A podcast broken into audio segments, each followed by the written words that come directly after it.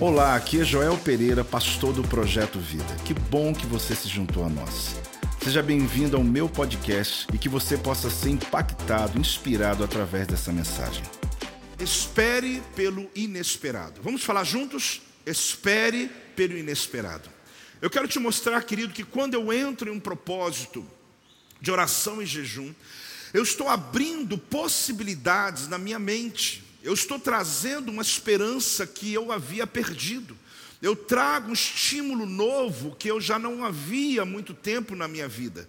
Você vai perceber que existem áreas da sua existência, da sua vida, que você esteve desinteressado, mas que no período do jejum isso vai aguçar na tua mente.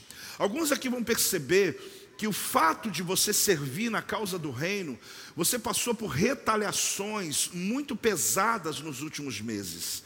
Muitas pessoas abençoadoras do ministério, é natural que elas passam por resistência. Por quê? Porque o diabo, querido, sabe o quanto a sua vida é uma bênção para alcançar a vida de milhares de pessoas.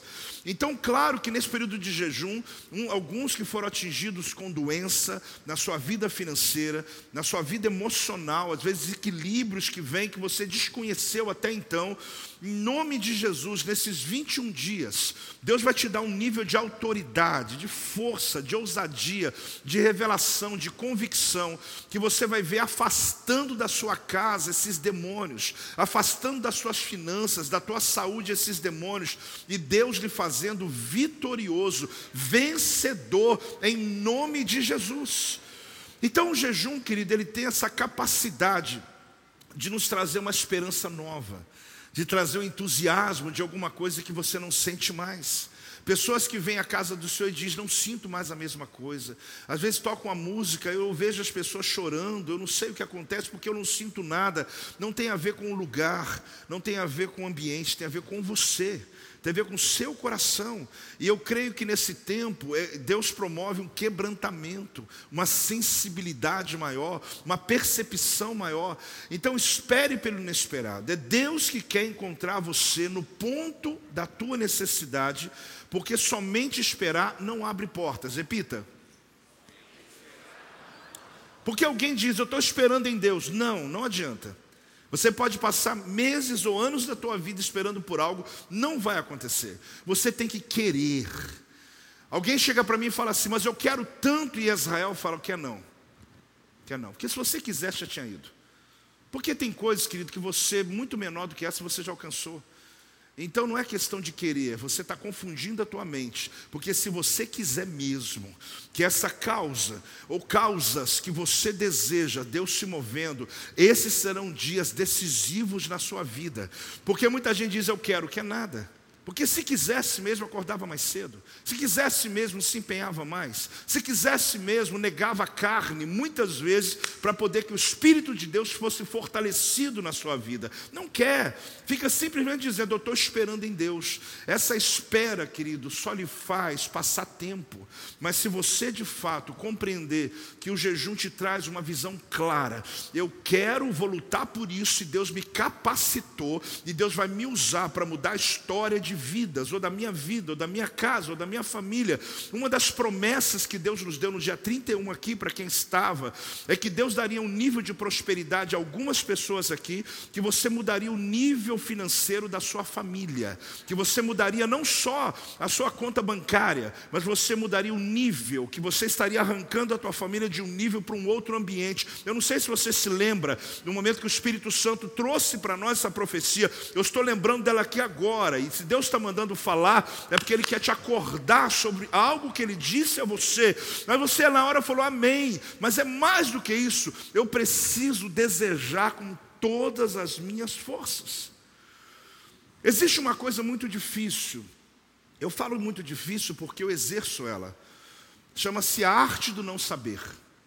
Existem coisas que você sabe que atrapalham você a saber o que Deus deseja que você saiba. Existem assuntos que eu começo a falar, teu cérebro já bloqueia e diz: Isso aqui eu já sei, passa para o próximo assunto. É natural, quem jejua comigo há muitos anos, talvez foi me ouvindo dizendo, ah, eu já sei, sei, sei, mas o apóstolo está ensinando porque tem gente nova. Você não está entendendo. Esqueça o que você acha que sabe e prepare-se para o encontro com algo sobrenatural, inesperado de Deus. Pare de ser óbvio, pare de andar automático, pare de já calcular os 21 dias dizendo, já estou tão acostumado, já sei a primeira semana, a segunda, a terceira, esquece. Esquece o que você acha que sabe. Deus sempre vai trazer coisas novas sobre a tua vida. Exercer tu não saber, querido, eu sei, porque quantas vezes eu vejo alguém ministrando um texto, eu falo, meu Deus, já li esse texto, já preguei esse texto, mas quando a gente abre o coração, Deus usa aquela palavra de uma maneira tão extraordinária que você vai viver chorando na presença de Deus. E alguém até imaginar, será que o apóstolo já não sabia? Será que não já cantou essa música? Já cantei, mas hoje é como se fosse a primeira vez. Já li, mas é como se fosse a primeira vez. Tem alguém aí, irmãos? Então esqueça o que você acha que sabe e espere pelo inesperado. Esse é meu tema de hoje. Deus está nos chamando a um desafio. A gente tem que sair desse sistema que mantém a gente muito confortável, descomprometido, estagnado. Porque tem hora, querido, que para que mexer se está tão bom? As coisas estão dando certo. Alguém disse para mim esses dias, apóstolo, mas a vida está dando tudo certo. É sinal que Deus está comigo. Eu falei, que conceito teológico terrível, né? Porque se fosse assim, existem tantas pessoas que fazem tanto mal e a vida está dando certo. Não tem nada a ver com esse sistema, querido. Tem a ver com quanto eu estou pleno. Você pode estar bem sucedido, bem resolvido em algumas áreas, e o coração vazio. Você pode estar alcançando aquilo que você sempre desejou, voltando no final de casa para final da tarde para casa, no carro que você desejou, para a casa que você sonhou, mas a sua vida não está preenchida. Quem está entendendo o que eu estou falando? Não tem nada a ver com quanto eu tenho fora de mim, tem a ver com quanto eu tenho dentro de mim. Tem a ver com a experiência que eu vivo com Deus, com a plenitude que eu alcanço em Deus. Quantos casais que você vê e diz assim, meu Deus, eles têm tudo para ser felizes, mas não são. Quantas famílias lindas que a gente encontra e fala assim, meu Deus, dá vontade de você levar os filhos para casa, que você não conhece como é dentro de casa. Mas você vê todo mundo cheirosinho, arrumadinho, você fala, parece propaganda de margarina, né? É tudo lindo, maravilhoso. Mas por que que não são às vezes? Porque existe um vazio, querido, que precisa ser preenchido. Uma existência, um porquê, um motivo, um propósito, um desígnio que Deus lhe deu. Nesse jejum, Deus quer escancarar, Ele quer te mostrar, Ele quer trazer entendimento para você. Algo interessante que esse texto chama para a gente atenção. Daniel capítulo 10, versículo 1. Daniel 10, 1, querido, é o início de 21 versículos. Eu acredito que nas minhas lives eu vou falar sobre eles. Ah, porém, eu te encorajo a ler na sua casa Daniel 10, de 1 a 21. Leia. Apóstolo, vou ler a Bíblia contigo em Gênesis. Daniel 10 está reclamando de quê? É bom ler a Bíblia. A Bíblia te traz autoridade. A Bíblia traz clareza. Daniel 10, 1 a 21 vai contar toda a trajetória de uma experiência que o profeta viveu alcançando e acessando o mundo espiritual. Sabe o invisível que a gente não tem acesso, mas existe? Daniel repara para a gente isso. Para minha concepção, nós temos presentes na Bíblia. Um deles é o Salmo 91, todos os versículos. Uma revelação dos sete principados que atuavam no deserto. Daniel 10 para mim é o segundo presente que Deus me entrega. Efésios capítulo 6, o terceiro, quando estamos falando do assunto sobre guerra espiritual, sobre conhecer o invisível. É maravilhoso, porque ele fala sobre coisas que talvez você me ouve e até fala, meu Deus, mas é assim que funciona? Sim, porque a Bíblia está aqui falando a respeito. O pouco que eu vou trazer hoje vai te dar uma base para que você ore com mais fé, para que você compreenda que as tuas palavras liberadas aqui, elas têm poder para mudar decretos, mudar situações, interromper cativeiros, quebrar cadeias, trazer o impossível tornando o possível. Tem um crente aí, um amém? Então você vai descobrir quanto isso é um presente para nós. Mas o primeiro versículo diz assim: No terceiro ano de Ciro, rei da Pérsia, foi revelada uma palavra a Daniel, cujo nome é Beltesazar. Daniel tinha o um nome que veio de Israel. O cativeiro da Babilônia, quando eles estão ali, mudaram o nome, inclusive dos seus três amigos, Mesaque, Sadraque e Abidnego, eram nomes babilônicos. Só que o nome de Daniel foi colocado como Beltesazar, mas o nome original dele foi preservado. A palavra era verdadeira, envolvia grande o quê? Conflito. Ele entendeu a palavra e teve o quê? Pode falar, a inteligência da visão. A visão entrou nele. Fale, a visão entrou nele. Você sabe de uma coisa, querido? Você pode ter um entendimento sobre algo, mas não um batismo. Existem coisas que você sabe, sabe que tem que fazer, mas não faz.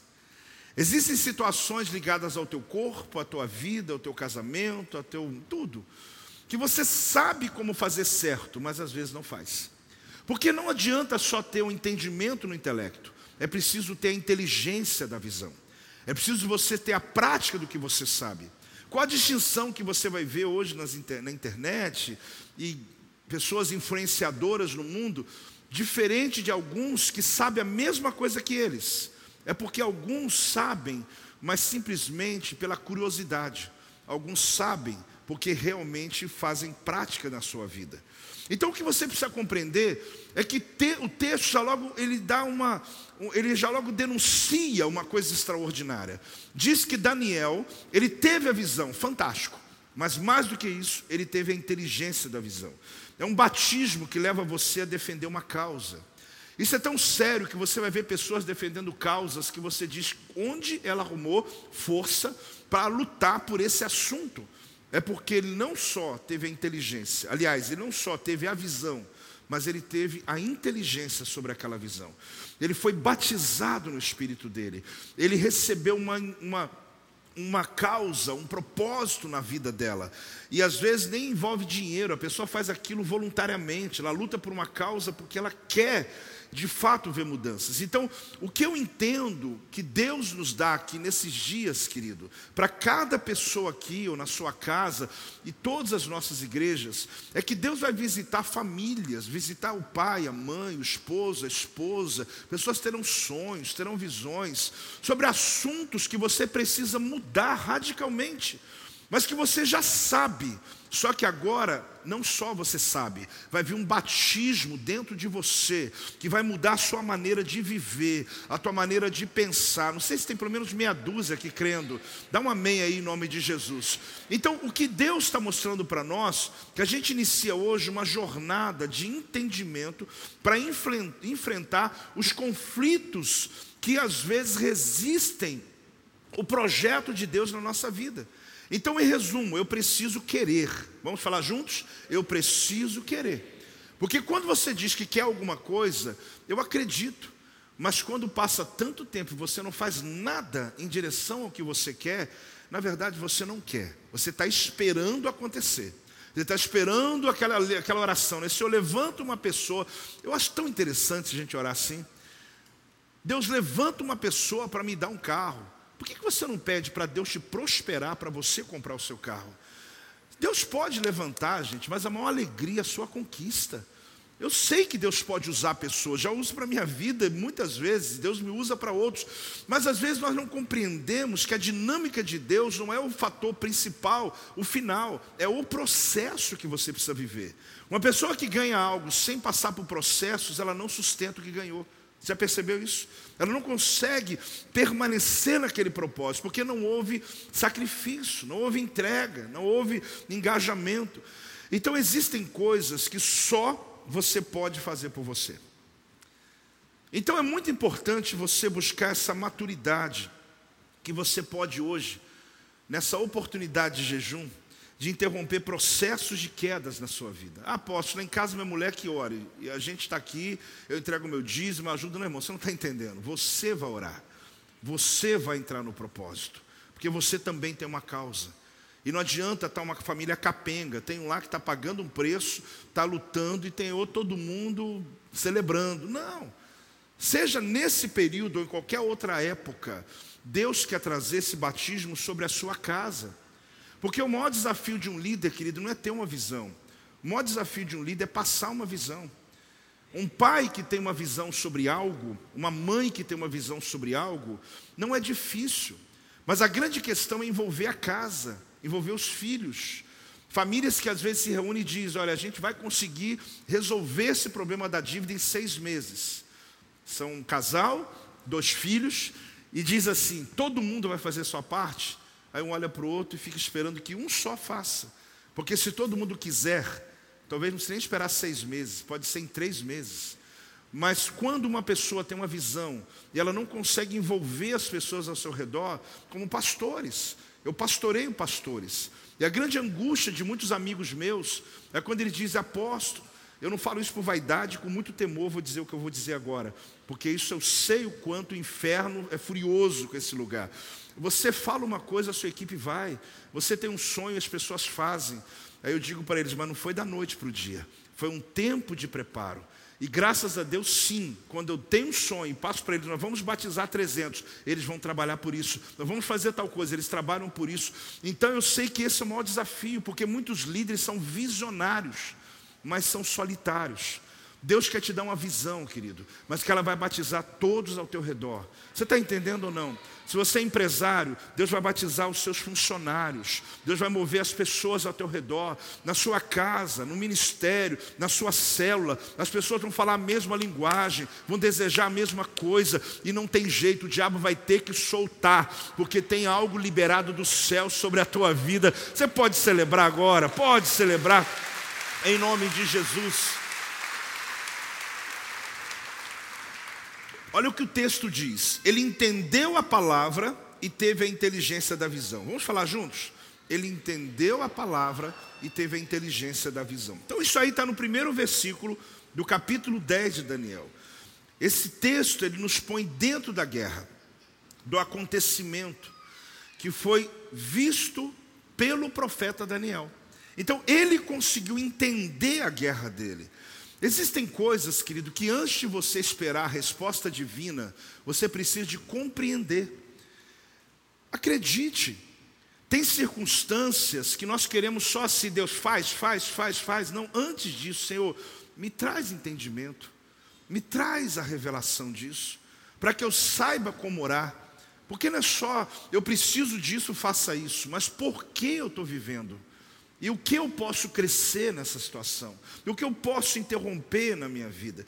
Então esse texto ele vai nos ajudar muito a compreender as nossas batalhas. Por isso eu digo para você, mesmo que está aqui há pouco tempo no projeto Vida, ou veio nos visitar hoje pensando, essa palavra não é para mim. Pensa isso não. Porque Deus te trouxe aqui, porque sabe o quanto você precisa. Você homem, você mulher, você precisa se posicionar na sua casa para que as circunstâncias sejam mudadas. Eu não estou sugerindo aqui que toda a família aqui está errada e tem que mudar. O que eu estou dizendo é que existem circunstâncias que você sabe que pode ser melhor. Você sabe que na sua casa pode ser melhor. Existem coisas que você diz, meu Deus, não estou aguentando mais. Quem vai mudar isso, querido, é você. Quem vai agir é você. O profeta Daniel, quem mesmo? Ele teve uma visão cinco anos antes desse jejum. Nessa visão, querido, para quem é estudioso da Bíblia, foi a revelação das 70 semanas de Daniel. Alguém já ouviu sobre isso? Só para eu saber. Ok. Os estudiosos da escatologia, eles estudam profundamente, apesar de ser o Antigo Testamento, 500 e poucos anos antes de Jesus ainda. Então eu não estou falando do Apocalipse, o Apocalipse é 100 anos, no ano 100 da nossa era, do nosso tempo. Antes de Cristo. Você acredita que o profeta Daniel teve visões que até hoje estão se cumprindo? Ele fala sobre o anticristo, ele fala sobre a construção do terceiro tabernáculo, que loucura isso. Ele está vendo coisas anos-luz à frente dele, mas ele viu sobre a morte do Messias, ele viu a data que o templo de Jerusalém seria destruído, que é o ano 70, 68 depois de Cristo. Então você pensa o que esse homem teve de visão, além do que aconteceria com o povo dele naquele instante. Então ele está vendo agora, ele está vendo 500 anos, está vendo 2 mil anos. Então sabe o que acontece? Ele teve a visão, mas não teve a inteligência, porque tudo era tão complexo, chamado as 70 semanas de Daniel. Os escatologistas, eles calculam né, pastor Fábio, que gosta muito de escatologia, calcula ali os tempos e vai chegar nas datas ligadas agora ao nosso tempo. Aí sabe o que, que ele faz? Ele jejua. O que, que ele faz? Por que, que ele jejuou? Porque ele teve uma visão e estava confuso. Então ele falou: Meu Deus, eu vou me consagrar, porque eu preciso saber que aquilo que o Senhor me mostrou, como isso vai acontecer na prática. Então aqui está a primeira dica para você que vai entrar nesses dias. Existem coisas que Deus já lhe deu, profecias já foram faladas, sonhos que você já teve e que não fizeram sentido. Pessoas compartilham e dizem assim: apóstolo, eu tive um sonho. E a pessoa fala comigo, eu fico torcendo para Deus me dar a revelação. Mas às vezes não me dá. E eu digo assim, irmão, eu vou ficar atento, eu vou orar por você. Se Deus me disser algo, eu vou te dizer. Mas eu não invento, gente. Porque tem gente que fica com tanta dó que inventa. Ele fala: aquela árvore que você viu é porque ela vai quebrar, é porque é sua família, aquela montanha, dificuldade. Não inventa, gente, porque existem coisas que não estão claras ainda. E existem algumas que Deus vai falar com quem teve a revelação. Então, Jejua esses dias dizendo, Deus, me traz o entendimento da visão. Eu não, me digo, eu não me refiro apenas a coisas espirituais, uau, uau, uau, lá, né? Uau, aqueles que oram e jejua. Estou falando sobre aquela estratégia na tua empresa. Estou falando sobre aquele projeto na sua casa. Estou falando sobre aquela construção que você sabe, mas não está claro. Esses dias Deus vai colocar tudo aqui à sua frente. Tem alguém crendo nisso, querido? Vai te dar inteligência, vai te dar clareza, vai te dar agenda. Eu falo porque isso isso é o que acontece conosco. Eu e a apóstola, nós aproveitamos esse tempo para pensar a igreja, para pensar o futuro de vocês, para escrever projetos, coisas que vamos fazer no futuro, situações que precisam ser fechadas, brechas, situações que temos que alcançar. Então nós fazemos isso, faça o mesmo. Então é um tempo onde o Senhor vai te dar a oportunidade, como deu ao profeta Daniel. Ele tinha tido a visão conhecida, como eu falei, das 70 semanas, o profeta ele tem por volta de 80 anos de idade, porque ele havia sido levado para o cativeiro da Babilônia, adolescente ainda, provavelmente 15, 16 anos, e ele começa a buscar uma resposta. Só que ele tem uma dúvida. Apóstolo, se o profeta Daniel, que está na Bíblia, que o homem parece que orava, tem dúvida, imagina eu, né? Qual foi a dúvida dele? Deixa eu explicar para você. O profeta Jeremias, que era um idoso quando Daniel era um adolescente, liberou uma palavra que o povo de Israel seria levado para o cativeiro, mas 70 anos depois viria o livramento. Quem está entendendo, diga amém. Ele ouviu isso na adolescência dele. O acontecimento veio. O profeta Jeremias foi para o Egito, ele mora lá, morou lá, morreu lá. E o profeta Daniel, junto com mais mil jovens, foram levados para o primeiro cativeiro da Babilônia.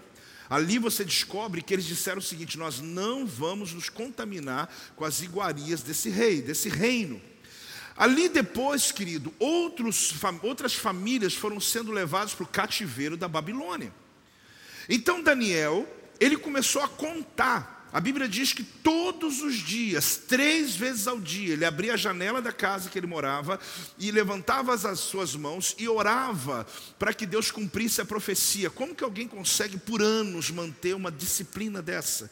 Ele orava com as mãos em direção para Jerusalém. Imagina você morando a 1.200 quilômetros de distância de um lugar, você calcula para que lado está, você levanta a tua mão e diz: Deus, abençoa, restaura, cumpra a sua palavra. Ele foi envelhecendo. Ele se tornou, ele se tornou um homem importante. Ele tinha acesso aos governos, mudava o governo, o governo, mas Daniel era respeitadíssimo. Quando se passa os 70 anos, um rei chamado Ciro, qual é o nome dele? Ele assina um decreto dizendo: pode o povo de Israel voltar para casa. Ah, Daniel ficou regozijante. Ele falou: Uau, a profecia se cumpriu. O que Jeremias disse lá, o velhinho estava certo, a palavra se cumpriu, isso alegra o coração dele. Só que 50 mil judeus voltam para Jerusalém e começam a construir casa, começa a construir a sua vida, começa a trabalhar, começa a plantar, e nenhuma notícia chega para Daniel de que o templo está sendo restaurado. Aí ele entra numa crise, ele fala: Deus, o Senhor nos prometeu que o templo seria restaurado. Só que eu vou te colocar um delay aqui, um gap, um espaço que ele não tinha acesso, mas nós historiadores temos. O que acontece é que o cativeiro, ele aconteceu, vou lhe dar o dado aqui. Aconteceu no ano 605 a.C. O pessoal voltou para casa no ano 536, que vai diminuindo, 70 anos. Só que o templo, apóstolo, está complexo. Não, não, presta atenção. O templo de Israel, ele foi destruído no ano 586 antes de Cristo. E agora o templo foi restaurado no ano 515. Então havia uma profecia para o povo e havia uma profecia para o templo. Só que o profeta está aqui dizendo: Deus, o Senhor prometeu não cumpriu. Só que ele é como dissesse: Meu filho, está tudo sob controle. Você não prestou atenção nos detalhes. O meu povo foi levado no ano tal, mas o meu templo foi destruído 20 anos depois. E 70 anos depois do templo destruído, o templo foi inaugurado. O que eu quero te mostrar com esse fato histórico é que talvez tem coisas que você não sabe, que você não tem a Bíblia como a gente tem para folhear aqui agora. Mas quando a gente vai ver a história, você vai ver que Deus sempre esteve no controle. Deus nunca vai deixar de cumprir uma palavra dele. Se aquilo que você não compreendeu parece que Deus é infiel, não, é você que ainda não compreendeu plenamente o plano de Deus, que Ele está no controle de todas as coisas. Deus não erra data, Deus não erra palavra, aquilo que Ele prometeu, Ele vai cumprir. Quem está entendendo? Dá uma salva de palmas ao nosso Deus, dá um glória a Deus em nome de Jesus. Glória a Deus. Então o que me vem à mente é o seguinte, preste atenção em segundo plano. Daniel capítulo 10, versículo 2. Olha o que diz aqui. Naqueles dias, eu, Daniel, pranteei. Durante quantas semanas, igreja? Três semanas. Eu poderia pegar esse texto e dizer, amém, isso aconteceu no passado, eu não preciso jejuar. Você está certo. A igreja não é obrigada, querido, o servo de Deus, você não é obrigado a jejuar. Mas o que a Bíblia me ensina, e o próprio Cristo me ensinou, que existem níveis de batalha espiritual, existem níveis de ações do inferno, que a Bíblia diz que essa casta, ela só vai soltar se tiver jejum e tiver oração. Então você pode viver a sua vida aqui na terra, ser salvo e tudo bem. Mas se você quer a vida abundante, aprenda uma coisa: existem ferramentas do céu para nós, que quando são reveladas, elas são dadas de um jeito que o diabo não quer que você saiba. Mas quando você entra no jejum, na oração, você está acessando um outro nível de fé. Que talvez você diga: minha vida está aqui, tudo bem, estou sobrevivendo. Não, você não vai sobreviver, você vai viver com abundância. Então eu te convido a entrar num nível de guerra, de conquista, de receber o que Deus preparou para você, porque quando você jejua, a casta vai ter que soltar, o inferno vai ter que soltar, e a bênção vai ser plena sobre a tua vida. Não economiza, vai lá, celebra mesmo. Essa é a palavra, essa é a promessa. Então, Daniel, por três semanas, o que, que eu fiz? Peguei o modelo dele. Podia pegar os 40 dias de Moisés, de Jesus? Sim, já fizemos aqui na igreja. Mas nós pegamos esse jejum. Porque esse jejum, querido, ele está baseado naquilo que está preso no reino espiritual e tem que soltar. Então aqui existe um movimento acontecendo. Agora preste atenção, fale comigo, desde o primeiro dia. Eu gosto muito desse versículo, lembro a igreja todos os anos. Daniel capítulo 10, versículo 12, está dentro da mesma história. Então me disse: Não temas, Daniel, porque desde o primeiro dia em que aplicaste o coração a compreender e a humilhar-te perante o teu Deus, foram ouvidas as tuas palavras, e por causa das tuas palavras é que eu vim. Essa frase é maravilhosa, porque você percebe quanto vale o que você diz. Só que o texto é muito lindo, porque ele está dizendo, Daniel, deixa eu te, te colocar, só colocar você na cena. Quem está falando isso aqui é um anjo. Você acredita que existem anjos? Sim, é um anjo. Esse anjo visita Daniel e fala: Daniel, deixa eu te falar uma coisa. Quando você fez a primeira oração no primeiro dia de jejum, o céu já te ouviu e me mandou. Só que no meio do caminho teve uma guerra. E ali, enquanto você orava, o principado da Pérsia e depois o principado da Grécia, eles lutaram para que eu não conseguisse chegar com a tua palavra. Só que enquanto você jejuava, Deus mandou Miguel, Deus mandou o anjo, um anjo mais poderoso do céu. E ele me soltou daquela batalha. E eu desci, e eu cheguei aqui. Só que eu quero que você saiba que Deus não te respondeu no vigésimo primeiro dia. Deus te respondeu no primeiro. Os outros 20 dias foi uma batalha acontecendo. Era o inferno que estava resistindo para que você, na ignorância ou alguma coisa, não continuasse fiel. Mas pelo fato de você continuar pedindo entendimento, e pelo fato, olha o que o texto fala, de você se quebrantar, de você se humilhar na minha presença, Deus mandou Miguel. E eu trago hoje a resposta para você. Olha que coisa complexa, aliás, que coisa tremenda a revelação do mundo espiritual. Então ele está dizendo que, quando eu tomo esse entendimento para a minha realidade, eu tenho que entender que amanhã, apóstolo, tem que gerar, é isso. Eu preciso acordar com expectativa, porque tudo começa a decidir no primeiro dia. Não é igual motor antigo, velho que vai esquentando. Tu já liga, já está turbinado, meu amigo. Já começa no primeiro dia lá em cima, com o pé lá embaixo, um acelerador. Você não vai assim, eu vou indo aí, vou ver o que vai dar. Lá para o décimo quinto dia, quem sabe? Não, é amanhã desde o primeiro dia. Pega o seu caderno dos sonhos, se não tem, faça, se não fizer, pega seu celular, escreve, leve a sério. Coloque ali um propósito, vele pela profecia de Deus na sua vida, palavras que Deus já te deu, sentimentos, sensações que você já leu. Escreve, gasta um tempo nisso, leve a sério, porque eu acredito e pode acreditar, vai haver uma reviravolta na tua vida nesses próximos dias, mas tudo começa no primeiro. Os outros 20 dias foi para consolidar o que foi falado. Então não fique esperando, já haja. Então aqui ele diz algo tremendo. Agora preste atenção. A única forma de conseguir um milagre é quebrar a tradição. Por quê? Se você sempre fizer o que sempre fez, eu sei que é uma frase que a gente já conhece, você sempre vai alcançar aquilo que você sempre alcançou. Então você precisa aproveitar esse estímulo que a tua igreja está lhe dando para fazer aquilo que você não costuma fazer. Porque se você continuar fazendo o que você já está acostumado, você vai continuar recebendo o que você já recebe. Mas se você quer viver algo que você nunca viveu, então, querido, faça desse jejum um ícone na sua vida. Você está aí? Uma experiência nova. Por mais que você, no meio do processo, diga estranho, eu tenho meu receio de falar com a minha família. Não tenha receio, não, querido. Porque as pessoas sabendo o teu compromisso, vai ter gente até pedindo a você para orar por elas. Sabendo o teu empenho, vai ter gente que não pode ser no primeiro dia, mas no décimo dia falar: Você não quer orar por mim também, não? Porque lá na sua igreja vocês estão em oração? Sim!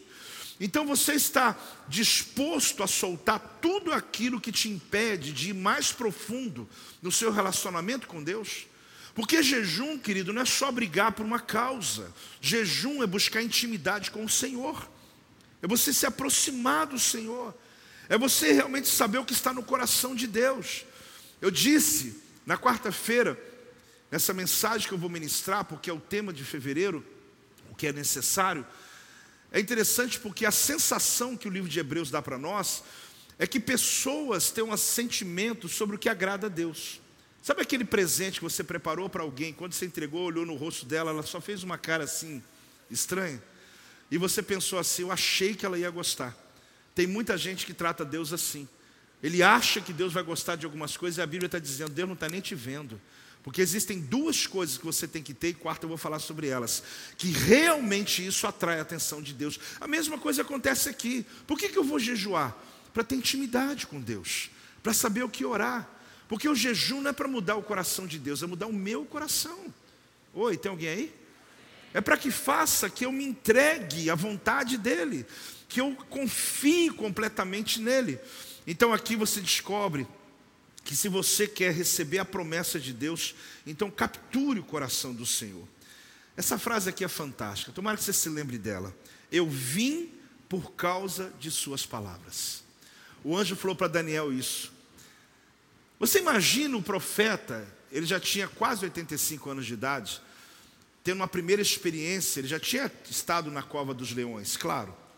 Mas do anjo falar assim: Daniel, foram as tuas palavras que me tiraram lá do céu, porque as tuas palavras tornou a rodovia que eu vim seguindo, o timbre da sua voz e cheguei até você. Você imagina você lá na sua casa e você saber pela fé que quando você está orando, os anjos vão chegar à tua presença por causa da sua oração, por causa do seu clamor. Então, saber que as minhas palavras atraem o favor de Deus, repita. Você saber disso é extraordinário. Então não é que eu vou ter que descobrir qual a palavra posso, que palavra é essa, que tipo de linguagem, eu não posso errar no português. Não, é a palavra do teu coração. É aquilo que está dentro de você, que está nas suas entranhas. Então aqui você descobre que nós fazemos parte desse ambiente. É maravilhoso pensar que as hostes celestiais, que as guerras espirituais precisam de apoio de intercessores na terra. E que você é o intercessor aqui hoje. Você é o intercessor da sua família. Você é o intercessor da sua causa. Então descubra uma coisa: a gente percebe no livro de Daniel que além de mensageiros, os anjos são guardiões de territórios. Nações indivíduos também são guardados aqui na terra por anjos. Irmãos, eu sou criado dentro de igreja evangélica. Eu sempre digo isso, né? Eu sou é, abençoado, né? A igreja que eu fui criado fica aqui próximo, na rua chamada Goitacás, 177, ali, aqui no Retiro, aqui perto da gente. Desde criança, eu na escola dominical aprendi Bíblia. Eu tenho uma gratidão enorme por aqueles professores da classe Samuel, por exemplo, que eu estudei Bíblia ali, eu decorava textos, tinha gincana na minha igreja, botava dois meninos na frente e dizia, até esgotando, né? Um falava um versículo aqui, outro aqui, outro aqui, outro aqui, outro aqui, outro aqui. Às vezes eu perdia, às vezes eu ganhava mas decorava 30 versículos. Então eu cresci. Quando eu cheguei na escola teológica, eu conheci um outro mundo, que era o mundo da teologia. Eu precisava conhecer um pouco da história daquilo que eu sabia decorado. Eu saí da escola e fui para o campo missionário lá em Barra do Bugres, no Mato Grosso. Começamos uma igreja que tinha 15 dias que o pai de santo havia se convertido. Eu nunca ouvi falar sobre guerra espiritual, nem na minha igreja, nem na faculdade teológica, Ninguém tem culpa nisso, porque era algo desconhecido, estava guardado, estava escondido. Mas você acredita que esse texto está aqui há muito tempo? Mas um belo dia, uma pastora chamada Neuza Tioca, ela abriu Daniel 10 e começou a ler. E ela começou a descortinar isso, me arrepio só de eu lembrar o dia. E ela começou a falar sobre o mundo espiritual. Eu pensei até que era macumba quando eu vi. Eu falei, meu Deus, parece que ela está lendo outra Bíblia, mas não era. Ela começou a mostrar o que eu quero te mostrar hoje, querido. O mundo espiritual ele é regido por hierarquias. Quando uma terça parte de anjos caíram, haviam anjos, haviam arcanjos, há ainda querubins, serafins. Quando o querubim e Lúcifer cai, ele se rebela contra Deus, o inferno é o avesso do céu. Existem demônios, principados, potestades, hierarquias espirituais. Então os demônios ocupam territórios, eles agem em famílias, eles têm ações objetivas e organizadas. Mas da mesma forma, a autoridade de um anjo, que é o mensageiro, ele é grande, mas um arcanjo é maior do que ele. Um querubim e um serafim, que é o guardião da santidade de Deus, ele tem olhos espalhados em todas as suas asas, porque ele guarda a santidade do trono. Os querubins, queridos, são aqueles que guerreiam no trono. E aqueles que são os arcanjos, eles agem em guerras na terra. Na Bíblia, quando fala sobre Gabriel, está falando sobre nascimento de crianças. Mas quando fala de Miguel, é guerra. Miguel é o guardião de Israel. Vocês estão me entendendo ou não? Pronto. O que acontece? Daniel 10, e se você está curioso que eu estou lhe falando, porque mesmo tantos anos depois, tem muitos crentes que ainda não sabem disso, que eu também não sabia. Mas não só mudou no meu intelecto, mudou na minha vida. Porque quando eu me ajoelho, quando eu me ponho a orar, quando eu busco o Senhor, eu estou movendo os céus, e eu sei que eu não estou só. Eu sei que existe uma resistência, aquele sono que lhe dá, não é só teu corpo cansado, são demônios tentando fazer você perder a atenção pela oração. Por isso eu dizia hoje pela manhã que eu oro andando na minha casa. Eu gosto. Orar de joelho, querido, pode ser importante para você, mas não significa que a oração é mais poderosa ou menos poderosa. Desculpe quebrar isso. Orar de joelhos pode ser confortável, que você se sinta bem e continue se você quiser. Às vezes uma pessoa vem aqui no altar, um se ajoelha, todo mundo se ajoelha. Fica lindo. Eu não tenho problema com isso. Só que tem gente que não aguenta, o joelho está doendo, ele fica pensando: será que eu posso levantar? Eu estou como teu apóstolo dizendo: pode, não vai mudar a tua, a tua busca. Mas se você está confortável, amém. Eu não consigo, de joelho eu durmo. Eu gosto de andar. Porque enquanto eu estou andando orando em línguas, eu estou movimentando o meu cérebro, eu estou me movimentando. Eu estou te dando uma dica aqui, porque tem muita gente que às vezes não descobriu a melhor maneira de você orar. Não existe um padrão, existe o seu padrão. Muitos oram dirigindo, apóstolo. É pecado isso, não tem pecado nisso. Você está ali orando, está buscando, está clamando, orando em línguas. É a coisa mais maravilhosa do mundo orar dirigindo. Então o que eu quero te mostrar é o seguinte: que quando eu oro, eu acesso o mundo espiritual. Repita. Só que como eu, como eu não vejo, às vezes eu não tenho a consciência. Só que eu quero chamar a atenção, deixa eu ler um texto já mais no final aqui da minha palavra, mas é muito interessante, que está em Daniel, uh, no capítulo 10, versículo 20 e 21. Quem está aí, diga amém. Olha o que mostra esse versículo aqui para você compreender a força que há quando o anjo desce, ele vem porque houve uma liberação, mas olha o que acontece aqui em Daniel 10, 20. E ele disse: Sabes por que eu vim a ti? Eu tornarei a pelejar contra o príncipe dos persas, e saindo eu, eis que virá o príncipe da Grécia. Ele está falando sobre principados demoníacos que dominam países. Sobre o Brasil tem um principado, sobre a Alemanha tem um principado, sobre cada país tem um principado do inferno que atua. Pronto. Mas eu te declararei o que está expresso na escritura da verdade. E ninguém há que esteja ao meu lado contra aqueles, a não ser quem? Miguel, vosso príncipe. Ele está dizendo que o príncipe de Israel foi acionado. Deus olhou para a oração de Daniel e disse para Miguel: desce, desce. Quando o príncipe Miguel, que é um arcanjo do céu, poderosíssimo, se encontrou com um principado que tem a mesma patente que ele, só que invertida. Só que esse aqui vem em nome do Senhor. E esse aqui está no nome do inferno de Satanás. Quando os dois entraram em batalha, o anjo foi liberado. E o anjo desceu. Miguel amarrou o principado da Pérsia, segurou da Grécia. E o anjo está dizendo: Eu vou voltar agora para o céu, mas eu vou encontrar ainda a batalha acontecendo. Ali ele está segurando. Você pode ficar achar estranho o que eu estou lhe falando. Eu também achei quando eu aprendi isso. Ele está segurando o principado para que eu volte até o lugar da presença de Deus para receber novas missões. A palavra anjo é mensageiro. Quem está entendendo? Mensageiro. Eles trazem as respostas do céu para você. O que, que o anjo falou? Quando você fez oração no primeiro dia, Deus já mandou descer. Só que eu encontrei resistência.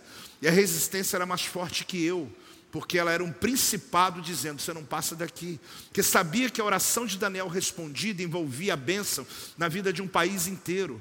O inferno sabe que a tua oração respondida vai mover sobre teus filhos, sobre pessoas ao teu redor, a bênção vai alcançar muita gente. Você está entendendo ou não, querido? Então há uma resistência. Deus falou: Miguel, desce e resolve essa parada. Quando Miguel chega, não tem para arcanjo, aliás, não tem para principado não tem para a potestade, não tem para o capeta inteiro, não tem para o inferno, porque Miguel é o anjo do Senhor, ele é o príncipe de Israel. Ele desce e ele manieta o demônio e fala para o anjo: pode descer e pode voltar a hora que você quiser. O anjo dá o recado e diz: Eu vou encontrar ainda, vai estar tá brigando aqui, está no texto. Ele vai estar tá brigando aqui com o príncipe da Pérsia, ele vai brigar com o príncipe da Grécia, mas ele diz: Mas quem está comigo é só Miguel. Você não vai acender uma vela para Miguel, por favor. Porque tem gente que está empolgado aí. Porque você não vai fazer isso. Porque ele não está para isso. Ele está debaixo de ordem do céu. Quando nós oramos a Deus, Ele manda os anjos a nosso favor. Cada causa, um nível de batalha. O que eu quero te dizer é que Daniel revelou aquilo que não é revelado. Ele trouxe à existência aquilo que a gente não vê, mas pode acreditar, quando você ora, uma batalha está acontecendo. E por isso, nessa noite, querido, eu quero convocar você a viver dias extraordinários, a perceber que Deus lhe dará vitória na sua batalha, e que na hora da tua oração haverá guerra espiritual, sim, mas enquanto você fala, enquanto você ora, algo sobrenatural vai acontecer. Essa semana, enquanto eu orava, Deus me deu a visão do profeta Joel. Quando veio uma praga sobre a nação de Israel, mesmo período aqui, que gafanhotos em quatro níveis entraram na agricultura de Israel. Alguém já leu sobre isso ou não? gafanhoto cortador, migrador, já leu? Eles vieram e comeram até casca de árvore, literalmente, não é uma poesia. Comeram tudo. Quando o povo olhou para a agricultura deles, falou: Nós estamos falidos. Aí o profeta diz: Isso não é pior. Isso é só uma metáfora do inimigo que está vindo do norte contra nós. Aí ele dá uma receita. Ele diz: Se vocês tocarem o chofar, se vocês jejuarem, se vocês orarem, a praga vai ser desviada do meio de vocês. Este é o meu podcast. Você pode acompanhar meus conteúdos diários no Telegram e as mensagens completas no meu canal do YouTube. Não se esqueça de me seguir no Instagram.